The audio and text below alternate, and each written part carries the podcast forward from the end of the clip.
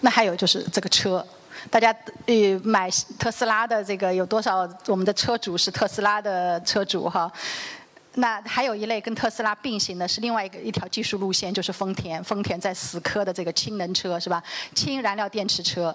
那这个车已经在从一四年问世到去年底第二代进入市场。这个氢能和我们的和特斯拉和我们的比亚迪是走的两个技术路线，的优缺点各有，所以没有一个能够替代另外一个。他们应该不是一个相互替代，而是一个呃共同共同相互弥替补的一个一种。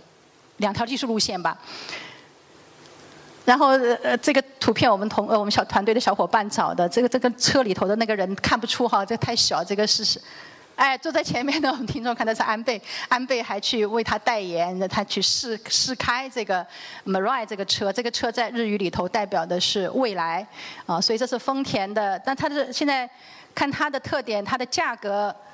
大概是四到不同型号，大概四万到五万美元起。那比特斯拉这个是贵还是便宜啊？比那个国产的现在要贵一点嘛？比在中国生产的要贵一点是吧？但它的优点就是它的续航比特斯拉要比这个呃，包括我们那个比亚迪整个续航要更长。然后看看它的那个加加氢。这个加氢站，它加氢很快，几分钟，就跟我们加原来传统的油一样，它只要几分钟，而不像特斯拉那个和比亚迪这个新能源汽车充电要充很久，所以它有几个优势优点，但它也有缺点，一个是贵，然后另外一个它那个行驶的成本也很贵，它那个氢还是比较贵的这个燃料。呃，另外你不能自己在家里加氢，这很危险。所以这个氢站，我们国现在也有很少，全国大概就这么个位两位数的那个加氢的站。所以你这个加氢也不方便。当然这个像就像以前充电桩不多，现在充电桩很多一样。那么相信这个就是说随着技术的普及，慢慢这些呃新的车，我们国家其实现在也有汽车公司在研发这个呃氢燃料电池的车的，但是现在还没有在市场上有很大的份额。所以这个是氢能的在生活当中的一个运用。那还我们讲说碳中和，呃，你最后要净零嘛，一个就是少排，或者用氢能就不排。那另外一个你总还要排的怎么样呢？就要把那个排的要吸收掉。那吸收的话，一个自然的吸收就是呃森林。植物是可以吸碳的，有碳汇。我们后面讲碳交易市场的时候可以看到，呃，碳汇还可以卖钱的。你吸了这个碳可以去卖钱。那还有一个就是把那个碳给剥离出来，就是用化学物、化学或者物理的方法把它剥离出来。把这个燃，就是我们讲那个燃电厂排出来的气里头，把二氧化碳的成分给捕捉，二氧化碳捕捉出来，捕捉之后，但是捕了以后，你你还在那里嘛？要把它封存，所以这个这个技术还是蛮那个的。封存要找地方，要把它压在里头哈，但它永远还是存在的。所以现在像有些呃极地那个甲呃那个缝冻土解开以后，里边压着的甲烷就会出来，甲烷也是一种温室气体嘛。所以这个技术现在也在用，呃，这个碳捕集的技术，比如我们这个华润电力。在广东有几个电厂，嗯，包括海丰那边，他们都也在做这个碳捕集的技术。那我和几个电厂的技术人员也跟他们聊过，他们说我们都有做，呃，技术上都可行的，都可以捕捉出来。但问题就是一个经济上，就是个成本非常高，现在成本非常高，基本上还在实验室阶段。但是如果真的要把他们全部捉下来的话，他说我那个电价提上去，那根本不可能，就是无法无法。可可弥补这个成本，所以现在还是说还要技术上再要继续有一个革命性的突破，然后来使得这个在经济上可行，来捕捉这个二氧化碳。还有就是我们呢，接下来除了能源的一个革命性的以外，我们包括建筑、交通都要采用绿色和低碳或者零碳的方式。比如现在有楼盘的卖点，上海最近推一个苏州河旁边推一个推一个楼盘，这个楼盘就叫千树，他说我上面全部种满了树。刚才我们讲二氧化碳的吸收嘛，就是一个很重要的吸收就是靠树木来吸收、森林来吸收这个二氧化碳，所以这个树可以吸碳，它可以起到碳中和。所以现在新的楼盘的卖点就是消费者现在可能说，哎，我不再看你这个，呃，在除了户型什么之外，我还注意到这个生态环境哈。所以它这是一个新的苏州河旁边的一个楼盘。那在广东，我们知道房地产公司很多是在广东的哈。那这些公司其实也比较早，也在把这个理念放到他们的经营活动当中。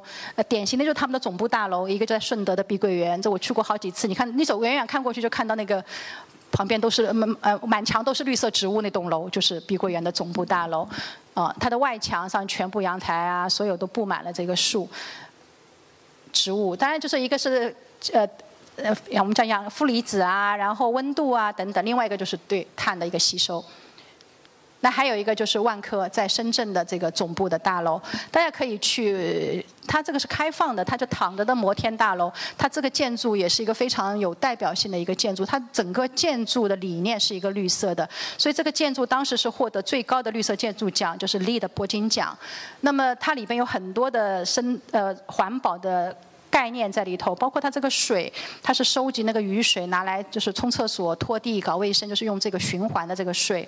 然后它的外墙，你看它的外墙有一些那种灰灰的那个东西哈，你其实它是什么？它是那个百叶窗，是金属百叶窗。这个百叶窗是自动的，这个自动它会根据那个光照和热辐射的情况来自动调。那南方比较热嘛，到中午的时候它就会。关闭，然后这样的话呢，你室内的空调就可以少用。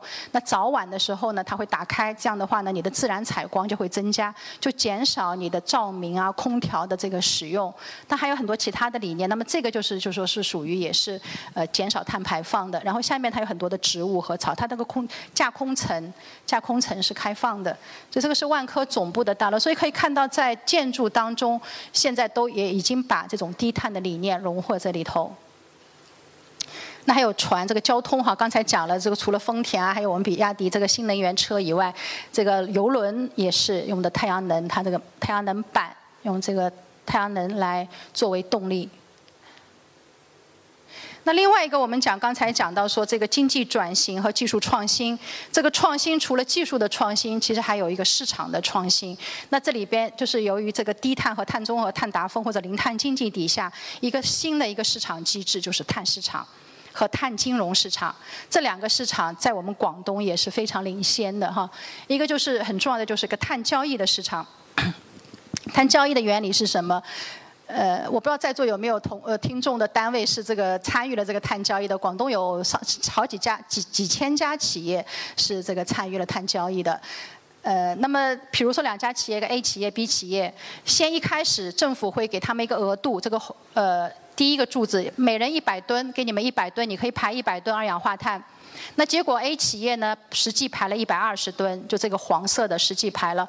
那 B 企业呢，只排了八十吨，所以呢，那个 B 企业就可以。那么 A 企业它必须要给国家，到时候一年以后要来考核的，你就要交，你排了这么多，你就要交这么多配额。当时只给了你一百吨配额，你排了一百二，你就要交一百二给政府，叫履约。那么这个时候他只有一百，那怎么办？还差二十呢？他就要去市场上买。那他刚好他可以和假设完完美的是完美的假设是两个企业就可以了，他就去问 B 企业买。哎，说。你省了嘛？你只有排了八十吨，你只要交八十的配额给政府，当时给了你一百，你还多出来二十，那么 B 企业就卖给 A 企业，这个就在碳交易市场上完成这笔碳交易，那么 A 企业和 B 企业都完成了履约的任务，啊，所以这个就是碳交易的一个过程和原理。那单说是谁想出来的呢？其实还真不简单，这个原理是谁想出来的？是上个世纪。获得诺贝尔经济学奖的著名的科斯的叫制度经济学有科斯，他提到的这个产权理论就是解解决什么问题呢？就是解决外部性问题。因为污染也好，二碳排放也好，气候变化也好，是指我们在自己做生产活动的时候，在经营活动的时候产生了对外界的一个不利的影响。那如果我做技术创新呢，是对外界产生了一个正的影响。但如果我在正常的情况底下，我只是赚了我的利润，但是我没有把我钱是我赚了，就像我们的航空公司一样，但排的二氧化碳呢排在别人那里了，但我没有付钱，所以你给别人产生了负的外部性。但你做好人好事呢，你是产生了正的外部性，但别人也没给你回报，没有给你。金钱的补偿，所以这个时候他解决说解决外部性怎么样呢？就把它内化，就是产生负外部性的让它付成本，产生正的外部性的你让它得到好处。所以就刚才的 A 企业和 B 企业，A 企业产生了负的外部性多排了，你就让它去付钱。那 B 企业呢，它实际上减排了，它通过技术创新或者其他方法，你就要给它一个补偿。所以在这个市场上用市场的方式呢是最有效的。那怎么能够实现呢？就是产权。这个产权体现在哪里？就刚才我一开始讲的一百吨配额，这个一百吨配额就是政府，就政府就是一个发球员，就是把这球抛出来，给每人一百吨。你说原来这个排放哪来的权嘛？这是一个虚拟的一个产权，对吧？就是产权其实通过法律就可以形成了。所以我们去调研，我们为了这个做过很多年的调研的。我们去开头去调研的时候，一开始的时候，那个那个碳排放的这个控排企业说。我排二氧化碳，这不就跟呼吸我呼吸空气和喝水是我天赋的权利？为啥要收我的钱？我当时还把他的原话记录下来了。就是我们当时理解说，我与生俱来我生产就排二氧化碳呢，这不很正常吗？怎么要收我的钱呢？啊，然后科斯说，你就把这个界定是一个权利，你排这个。我给予你，你能排多少？你超排的就不行，你就得为为向公众去买这个权利。所以这个就是产权在碳排放市场当中的一个最好的运用。所以科斯就说，用这个方法，用这种市场的方式，用界定产权来进行交易呢，这是最好的方法。为什么呢？它的效率是最高。为什么？它会激励企业去激励那些企业去进行创新，去减排。那还有一种方法是什么？跟它对应的另外一个方法，呃，一七年的时候我在这里也讲过，还有一个方法就是叫辟谷，就是讲福利经济学这个人提出来，他说就收税。他的方案就是收碳税，现在有些国家像澳大利亚就收碳税的，就是你的电费里头，你的每一度电下面会跟你说你加多少的碳税，就是个人也要，单位也要，企业也要，就是交税。但交税的一个问题呢，你去惩罚了排放的使用耗费的人，但你没有激励什么减排的人，他得不到激励。那么科斯就认为说，用这个碳交易市场是能够激励这个技术的创新，所以是能够使得这个效率是最好的。所以我们国家在这就是全世界都有这两种方法。我们最后选择的就是科斯的这个思路，就是用碳排放权交易这个方式来建立这个市场，来激把这个外部性问题内部化，更多的想激励这个减碳技术的发展。所以这个是在中国的一个很典型的经济学，你看的很抽象，在现实当中是很深很多很生动的应用。那我们是在我们国家是一一年发了这个文，一三年开始在七个市场进行试点。呃，很荣幸我们广东一共全国七个，广东有两个，一个在广州，一个在深圳。因为他把深圳就归深圳，深圳以外的城市就归叫广州碳排放权交易所，实际上是负责深圳以外所有的。广东的地区，所以广东有两个，其他重要的一些城市一共是七个。那为什么说要搞七个呢？实际上就说是试点嘛，就每个市场它的机制的安排是有区别的，价格也有区别，想看看。我们因为第一次搞这个市场嘛，这是全人类的一个制制度创新哈，所以看看哪种制度更好，所以它是一个探索的一个过程。我们基本上这呃，我们这七个市场除了上海还没有去，因为疫情，今去年一年去不了出差，所以其他市场我们都去过。那比如这个就是北京的交易所，它有这个价格，呃，这个跟股市很像哈，这里也有碳指数，呃，中国低碳指数、呃中碳指数体系，还有每天的报价，呃。所以这又是一个市场，一个金融跟金融市场。那我比如说选三个市场的价格给大家看一下。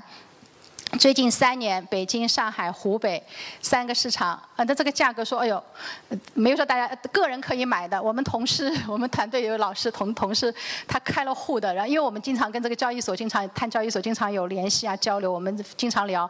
哎，他们那天说，哎，你们哪个老师在我们这里开了户啊？买了一万吨呐！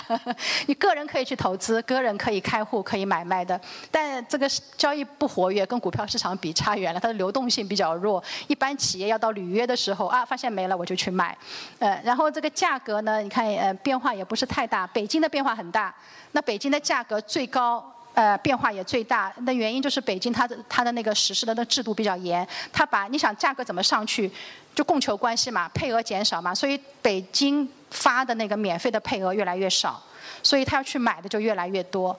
呃，那所以这个价格就上去。那说那我不可以在湖北便宜的买到北京去吗？不可以，因为我们这个是区域市场，你不可以跨地区来交易的，你只能这个地区的配额只能在这里买卖。所以这个是分割的一个市场。但我们所有我们不是为了搞全国七个分割市场，我们这七个市场是一个试验区，最终我们是要推全国市场。所以今年，所以这个全国市场呢也是本来说一七年就要建的，一直拖到后面，因为有几供给侧改革，供给侧改革之后很多。去产能，去产能之后，这个排放量又急剧的下降，很多的这些传统的行业又日子很艰难。后来又疫情，所以就一直没有找到合适的机会推出来哈。但终于今年发文，刚刚说，呃，去年底说今年二月一号起，就春节之春节之前哦。全国统一市场就要建立了，这样的话呢，大家就可以在全国市场进行交易。呃，但各个七个市场还继续保留，这里边有也还有一个过渡，就是全国市场是电力行业进全国市场，其他行业还是在各个地区进行交易。那像广州、广东的这个广州碳排放权交易所，呃，它的交易量是比较活跃的，而且里边有一个很大的一个产品，就是刚才讲到碳汇。那我们把他们把这个碳汇跟扶贫结合起来，你要想到森林比较多的就粤北啊。这些，它其实很多贫困的地区是山区嘛，山区它有很多的那个林。而这个磷是可以吸二氧化碳，那么它如果经过核查认定你吸了多少二氧化碳，那么你就可以把这个吸给了一个证明你你吸了多少吨。那刚才我们看到每一吨可有二三十块，甚至在北京有五十到九十块一吨，你就可以去卖，卖的这个钱就给到这个村子作为一个扶贫的一个资资金给到他们，所以把这个林业就变成了钱，就是林就就是我们讲的呃绿水青山就是金山银山，它真的把青山变成了金山，然后就通过这个碳交易呃这个碳。会，它就吸碳来实现，所以大家以后呢也可以在家里种点树，然后吸点碳。那还有一个就是，除了碳排放权交易市场以外呢，我们的金融市场也在越来越绿，就是说越变得越来越绿。所以我们有一个绿色金融，而且中国的绿色金融的发展，其实在全世界的发展是很快的。然后有一个气候投融资，就是专门用这个，因为技术研发也好，创新也好，然后转型也好，其实都需要资金，就是金融的这个支持，就是输血一样。所以我们要求在在金融政策当中，我们这是自上而下，就是政府说，金融机监管机构要求，呃，资金要去支持这些绿色，包括气候，就是零碳经济的发展。那我们有这个呃绿色金融、绿色债券，那么企业去发这个绿绿色债券，呃或者去银行获得绿色信贷，有很多优惠的。你很多可能正常的贷款得不到，但是你绿色的债券或者绿色的信贷就可以。然后有些政府还有像江苏省，它会有一个贴息，就是你企业发了绿色债券以后，你的利息百分之三十，它有政府作为补贴来给到你哈。然后还有一些绿色信贷，它的。利率呢会偏低，那你说银行不赚钱，它为什么亏本来会给你低的利率呢？是因为这些我们银行，特别像兴业行啊、浦发行，还有中国银行这几个大行呢，他们还有兴业银行不算大行，那兴业银行的绿色是它的一个呃竞争点、战略竞争竞争优势哈。他们在国际上，因为国际上有很多这种绿色的基金、绿色的投资基金，他们去发行金融债，他们去募集这个绿色的资金，他们发大量的金融债，这几百亿的，那么它这些绿绿色的金融债，它的基金给资金给到你的时候，就有个规定，你这个钱只能用于绿色信贷，你只能去投那些绿色的项目。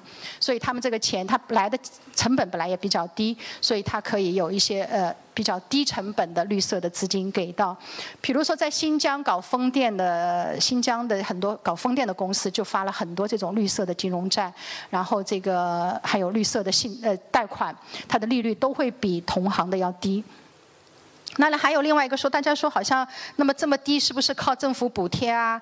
靠这些呃绿色的一种理念呢？那更多的我们说，最终它还是个经济行为。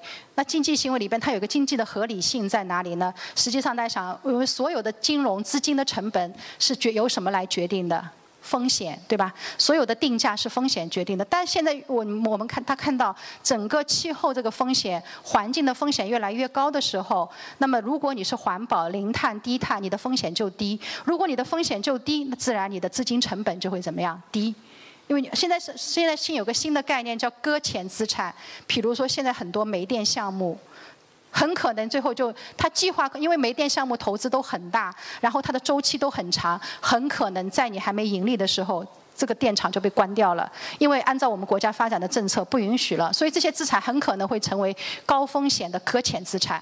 那如果银行当时去投了这些的话，很可能你就会收不回你的贷款或者本金或者利息，所以这个就成为一个新的金融的一个风险点，就是环境风险。所以现在在资本市场上，大家可以看到，香港的呃香港的证呃港交港交港交所是要求所有上市公司是要发一个 ESG 报告，就是你要披露你的环境和社会风险，因为这会成为以后新的一个金融风险。那么风险就会成为一个定价的一个因素。所以你如果环境低碳做得好，那么你的风险低。资金成本自然就低，所以这是一个市场的一个定价的规律哈。那大家关注的是广州，刚才我们在聊说，广州有一个期货交易所，最近刚上个礼拜批准设立了。当然在这之前，我们做了有个筹备小组，做了很多的筹备的工作。这是呃放在南沙，这也是支持粤港澳大湾区发展的国家的一个一个政策吧，因为大家都在竞争。就刚才说回那个全国碳市场的时候也一样，七个试点搞了碳市场之后，那么大家都知道说最后要搞一个全国的市场。那么全国的市场放在哪里呢？就像大家交易所上交所、深交所，大家都希望每个地方政府都希望把交易所放在自己这里嘛，至少你税啊、就业啊，对吧，都有很多机会。所以当时为了申请，我们就说这七个试点地区都去北京，呃，发改委啊，这那里去 PK，说要争取把这个全国的碳交所放在自己这个地方。但是据说有很多省是省省领导都出面了，我们广东没有去省领导，然后我们就没有什么竞争优势。那最后这个全国的碳市场就放在了上海，然后湖北也要争，说湖北你就做结算中心，所以上海和湖北就分得了这个。所以就说每个地区都每个地方都在争这个金融的这个交易所，是一个非常重要的一个地区的那个实力的一个体现。那所以广州这次因为。那个粤港澳大湾区这个战略，所以国家给了一些政策，也把这个第五个我们中国第五个期货交易所就放在了广州，那么现在放在南沙。那么广，那么每个期货交易所有自己的定位，比如大宗商品啊、原料啊等等。那么我们这个广州期货交易所其中的一个定位就是绿色金融。啊，那会不会把碳放进来呢？这个大家可以拭目以待啊，因为背后有很多政策的这个讨论在里头。所以大家可以看到，这个期货交易所在南沙已经批准了，然后其中的很重要的一条就是服务绿色发展。所以以后我们广州期货交易所的一个重要的产品就是会是绿色的金融产品，也会和碳市场啊和气候投融资会结合起来。所以以后大家会有很多新的这个呃机会在里头，也会有很多新的这个呃增长点在里头哈。那到刚才我们讲到的这些呢，大大部分我们讲都是国家政策，就是自上而下的交易市场啊、税啊、呃补贴啊等等。但还有一个就是我们说还有自下而上的，就是在来自于我们的日常生活。因为大家其实大家的理念，特别年轻人，最近看一个调查说对新能源汽车的态度，你会发现到年轻的。呃，高学历的会更倾向于接受新能源汽车，也就是说，他的生活理念、价值观、生活方式在发生变化。那么，这种变化就是最终我们的市场是来自于消费者，会倒逼这个生产商、倒逼这些产品的一个转型。所以，这个低碳的生活也很重要，其中很也很一个。以后会出来一个就什么呢？就是碳标签。就我们现在说要产品要安全啊，要能耗要低，但以后还要要求要低碳或零碳。那产品上会有一个标签，就是说我这个产品生产过程当中一共耗费了多少碳。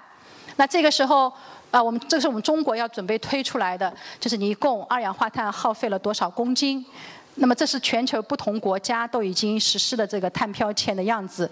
那以后大家年轻人买东西的时候，还不仅仅说我要看价格，那同因为现在很多是完完全竞争的市场，可能价格和款式、质量都不相上下。那么这个时候，你的低碳的理念就可能成为你的一个产品的差异化的一个点，那会满足某一类消费者的需求哈。这是已经实施碳标签的。那我们国家是一八年。